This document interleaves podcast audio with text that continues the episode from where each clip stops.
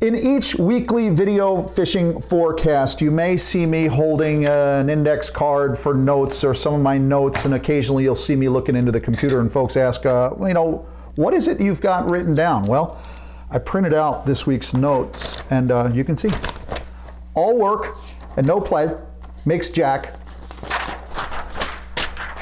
a dull boy. I'm Jim Hutchinson with a New Jersey Delaware Bay edition of the Fisherman Magazine, and uh, it's Thursday, March 9th.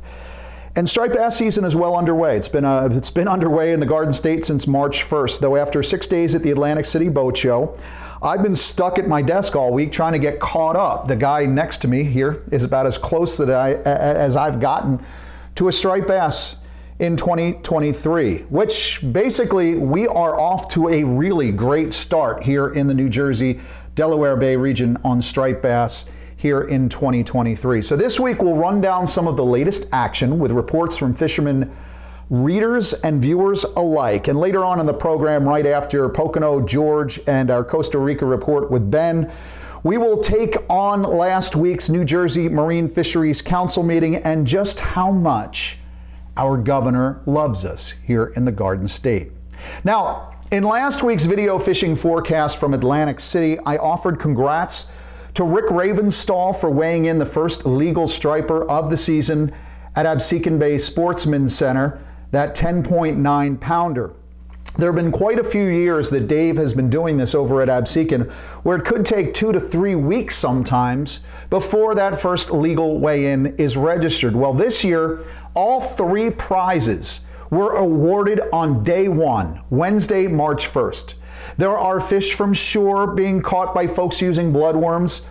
Uh, but with higher than normal water temperatures, the guys in boats have launched early this year and are scoring on small plugs and soft plastics. And that includes local stri- striper sharpie Gordon Muller, who has put double digit catches together on one of the South Jersey salty rivers on more than one occasion since last week. He was one of those that registered a couple of fish at Absecon Bay last week. I also saw surfcaster George Bucci. Uh, I saw him at the Atlantic City Boat Show over the weekend, but uh, since then he's put a little fiberglass under his feet to get into some light tackle action in South Jersey as well. Meanwhile, in Somers Point, on the outgoing tide on Monday, Bob Stavola found 46 degree water temps and at least four stripers willing to bite a one ounce white jig head and salt strong swim shad in dark green with metal flex. Also, got to thank Bob for the $25 donation at the Atlantic City Boat Show last weekend, showing off that beautiful Carrie Chen decal, brand new, brand spanking new on his boat. By the way, we have the Saltwater Fishing Expo next weekend, Friday, Saturday, and Sunday, March 17th, 18th, and 19th. I'll be there for three days taking donations for Gray Fish Tag research, and uh, our Northeast Striped Bass study will offer you a shot to donate to the program and get your own Carrie Chen Northeast Striped Bass Study decal to put on your boat or your bump your bumper if you will. And I also, of course, as every show this se- season, we have those BKK hooks for your subscription to the Fisherman Magazine, new or renewal, as well as the Fish Bites Fight Club. For more than 20 years, anglers everywhere have come to know one thing that nothing says no to fish bites. Let's stick with South Jersey for a spell, shall we? I saw on Monday where Higbee's bait and tackle in Fortescue registered what I believe is the first keeper striper of the 2023 season there from Fortescue Beach. That was for Cody Rosado from Millville, picked up a 28 incher. Higbee's Bloodworms on the board. So, yes, uh, actually, somebody last week posted on our YouTube uh, page uh, about the lower river, the, the Delaware River tributaries and such. So, yeah, it might be time to go on the hunt for stripers along the Delaware Bayshore, probably both sides. You folks in Delaware, you can go to Smith uh, Tackle, Smith Bait in Leipsic. Also, I spoke to the crew at Lewes Harbor Marina. They've got bloodworms for sale. A lot of folks over on that side of the Delaware gunning for white perch, but those rockfish should be active as well. And also, back on the Jersey side, you might want to think about the Maurice River and even around the bend, upriver. uh, where striped bass are undoubtedly thinking of the spawn. Now, I say that because I've had word from a couple different sources down along the Chesapeake that good sized striped bass are already well upriver. Think Susquehanna Flats, which is now closed to striper fishing. Uh, but those fish are up there, the big ones, the monsters, the 60 pound plus fish are there doing their thing. Closer to home, I spoke to Dennis at the Hook House in Toms River earlier this week while compiling reports for thefisherman.com, and he said while all those stripers in the toms were all stacked up on top of each other for most of the winter, he said there was a point this weekend where those fish have started to scatter, uh, scattered throughout the river and also throughout the upper stretches or all stretches of the Barnegat Bay. So you can look all over at this point and leave no sod bank unturned. Again, soaking bloods from shore is a great way to score, but higher than normal water temps do have bass on the move and whacking at lures at this point. My buddy Chris Madison has been on his local stretch of sod somewhere in Atlantic County, throwing white northeast jig ripper shads somewhere in Atlantic County for a few night strikes. And meanwhile, heading up into Ocean County, Val Seafeld got on the board as well with husband Ken the two fish hawks were out on the Forked River this week tossing fishaholic finback shads. Cover girl Val scoring her first of what will surely be many striped bass on the season. That is this week. Now, we do have some gusting winds uh, this week, middle of this week. Uh, uh, dry on Thursday. Today, however, it looks like a strong possibility of rain in our forecast Friday into Saturday this weekend. Now, we'll see what that does to the bite. But John Canosa let me know he hit the Muddy River on his Fish Pro Wave Runner uh, the other day after the rains and still managed to pick away at what he called a bunch of striped bass. Tony D'Angelo, he let me know that he was in a North Jersey a salty environment somewhere with his first striped bass of the season, casting a six inch tsunami swim shad on the outgoing tide. I'm hearing a lot of that, a lot of outgoing tide. Uh, hint, hint. And I don't know, uh, with all these folks getting fish on the artificials, I guess I should probably start unwrapping my boat soon. Give a call to Adam Shearer down there in Barnegat, say, get the Suzuki all fired up. I'm ready to rock and roll.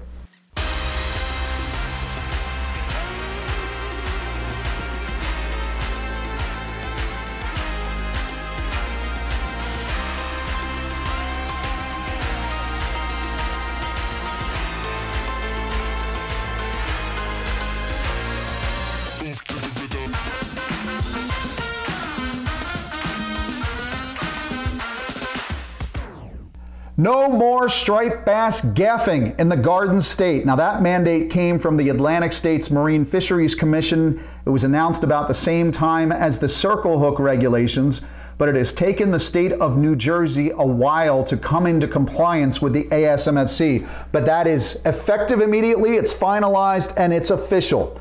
The brand new restriction no snag and drop, of course, and no more gaffing of stripers. All that, plus sea bass, porgies, a fisheries management circus in Galloway Township last week, and a commercial fishing lobbyist replaces an angler at the ASMFC. Plus, congressional hearing on wind. All that is coming up in just a couple of minutes. But first, let's check in with my friend George, the Pocono Outdoors guy.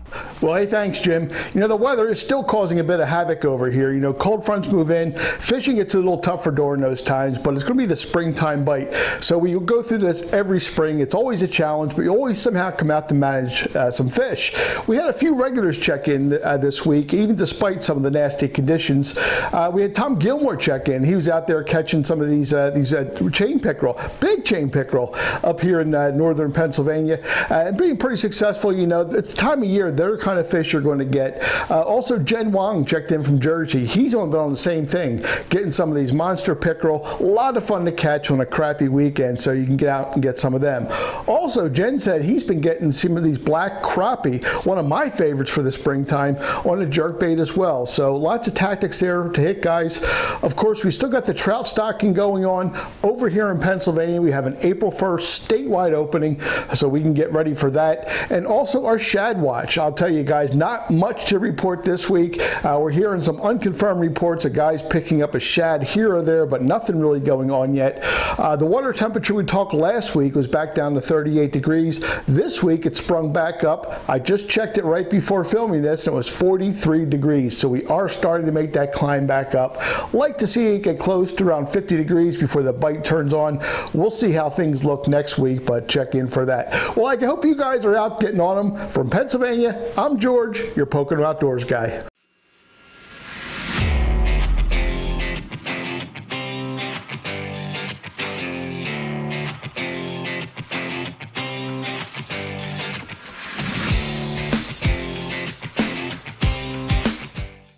From the Pocono Mountains to the Pacific coast of Costa Rica, let's check in with Ben from Jackpot Sport Fishing out of Marina Pez Vela in Quepos. Hey there, guys, how's it going? This is Ben Gilmore from down here in Costa Rica and the Marina Pez Vela. We've had some really nice fishing going on this past couple of weeks. Just two days ago, we raised three blue marlin, fish between 200 and 250 pound, fish of a lifetime stuff for sure for our anglers. There's been some big yellowfin tuna out there, quite a few fish over the 130, 150 pound mark this last couple of weeks. Plenty of fish in the 30 to 50 pound range as well.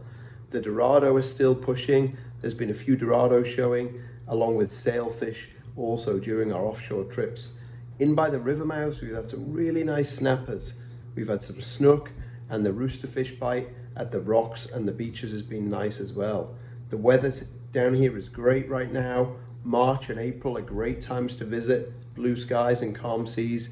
There's always great fishing here in Costa Rica, and we'd love to see you guys down here soon.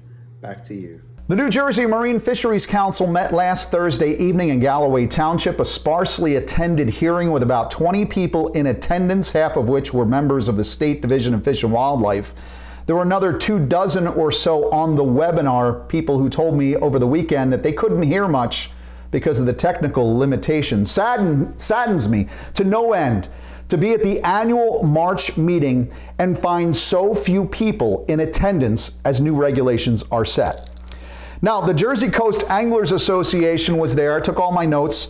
Um, on behalf of what Paul Haertel said was 17 voting club members, I believe is what he said. Additionally, a Monmouth County Dive Club and a couple of individuals chimed in on the sea bass option that would have allowed anglers to keep two sea bass from July 20th through August 31st with a complete uh, a complete bass closure from June 20th until July 19th. However, in a three to one vote, the council opted for the one fish bag limit throughout the month of July and August. Now, there were three abstentions.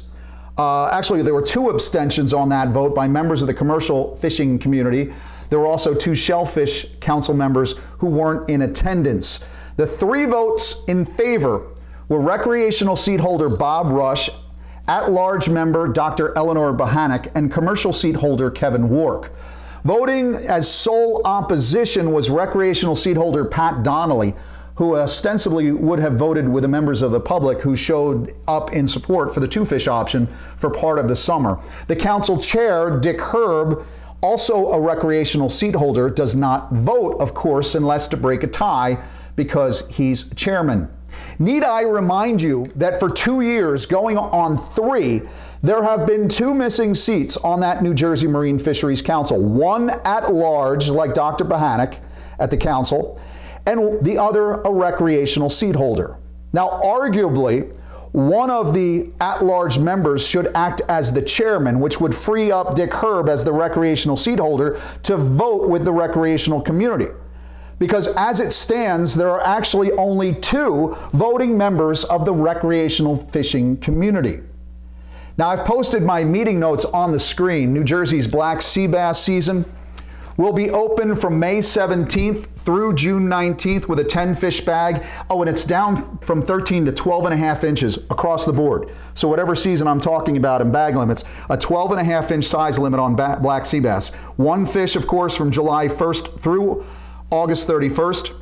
a 10 fish bag from October 1st through October 31st, the whole month, and then a 15 fish bag November 1st through the end of the year. On the porgy side of the equation, a 10 inch size limit, a 30 inch bag, but the season's going to run from August 1st until December 31st. Now, that doesn't take place immediately, it's going to take a little while uh, for these regulations to become final.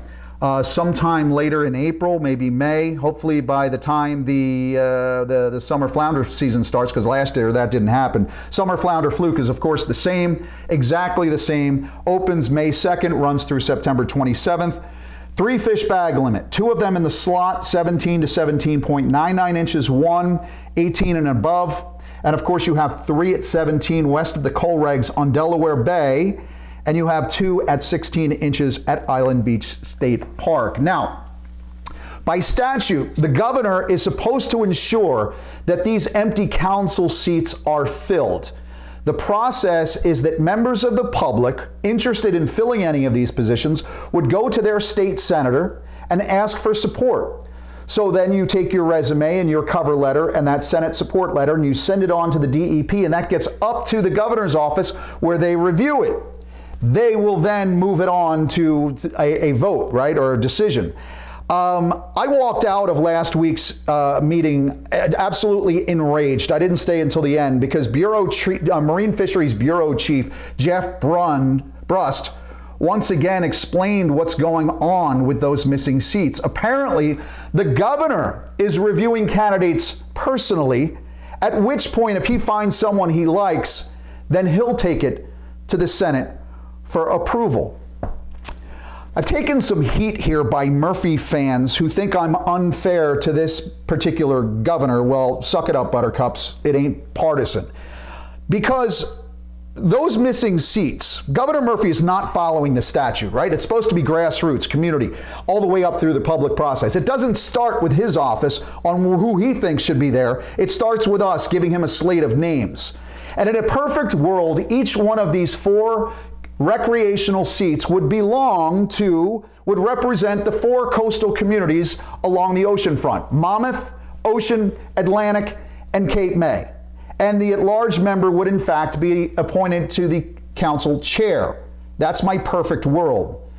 The reason it would seem that no one cares to participate in this public process anymore and nobody's attending these meetings is because there is no public process.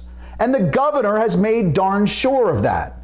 A three to one vote in last week's meeting, and there's only two recreational seats. Who can vote? In fact, on the very same day that the council meeting was held, the governor announced that he was planning to remove Tom Fote as his appointee to the Atlantic States Marine Fisheries Commission, the ASMFC, and replacing him with commercial fishing lobbyist Jeff Kaelin, who also happens to be a member of the Marine Fisheries Council. Now, this is not just fisheries, my friends. Earlier this week, a member of the Board of Public Utilities spoke up against Governor Murphy's 100% green energy push. BPU Commissioner Dianne Solomon earlier, uh, earlier this week spoke out, spoke out against the industrial wind company Orsted in their efforts to allegedly take federal tax incentives from the Inflation Reduction Act to cover up to 40% of their construction costs on these offshore wind farms. Ms. Solomon said the board had previously been assured that, quote, any federal funds would go back to ratepayers, taxpayers, to offset the cost of the wind farms for future cost payments. Now, Orsted appears to be seeking a change in those terms from state officials, possibly even including the legislature. Ms. Solomon said, quote, "We now learn legislators are poised to give those funds back to the, de- the, the, the developer. To the developer, not the taxpayers. In response to Ms. Solomon stepping up and against Orsted's plan to take all those taxpayer funds, Governor Murphy is looking to overhaul the BPU by replacing three of its five commissioners, including Ms. Solomon. Don't stand in opposition to the king, especially while he is running down the road en route to his 2024 presidential nomination. Now, my friends, this ain't Democrat versus Republican. That's pitting commercial and, and recreational fishermen against each other, siding with the commercials in this governor's quest for more power. Wind and whales. Congressman Jeff Van Drew has a field hearing next Thursday, March 16th at 2 p.m. That's going to be at the Wildwood Convention Center. You'll want to RSVP for this event at vandrew.house.gov. I spoke to a member of his staff this week who said, Yeah, you're going to have to RSVP. We're expecting a lot of people. And if you have comments regarding offshore wind and our friends at Orsted, you will be able to find the email address njo2jv.rsvp at mail.house.gov. That's there on the RSVP form at Van Drew's website. I plan to send along my comments as well. Now, also in Ocean City, there's a public information se- uh, session next Wednesday, March 15th. That's at the Ocean City Tabernacle. Starts at 6 p.m. Hoping to answer any questions and address concerns about uh, Orsted and their plans to place their wind farms off the coast of Ocean City. Now, Cape May County Director Len Desiderio said, quote, we have been working with the city of Ocean City for many months now to challenge the process at the Board of Public Utilities, BPU, used by Orsted to set aside home rule. He also calls this the first of several public information sessions. If you want to find out about that BPU home rule decision, you can find my editorial at thefisherman.com. Go to hashtag NJ for sale to find out what that exactly means. Congratulations to Donald Cavallo of Wayne, New Jersey. He's the winner of the Sterling Wide Trackers this past week in Atlantic City. Your next chance to win from Sterling will be next Friday, Saturday, and Sunday, March 17th, 18th, and 19th in Edison. That's the Saltwater Fishing Expo. John DeBona and myself will be there every day. Jenny Ackerman's going to be there on Sunday. Great seminars. It is the outstanding show in the region for gearing up for the salt. We'll have more information on that in next week's video fishing forecast. Finally, if you're suffering from cabin fever, like we are, soon, buddy, I swear. Visit Susquehanna Tackle Company in Columbia, PA. They're holding their cabin fever sale this weekend. If you can't make it out to Columbia, PA, you can also log in at sfttackle.com. Next week, we'll be doing our weekly video fishing forecast from Fisherman's Source in Ocean Township, a rundown of what to expect in Edison at the Saltwater Fishing Expo. Plus, We've got the Asbury Park Fishing Plug Show coming up next Sunday. Until then, catch them up and don't be a dull boy or girl. Go fishing. Say it again.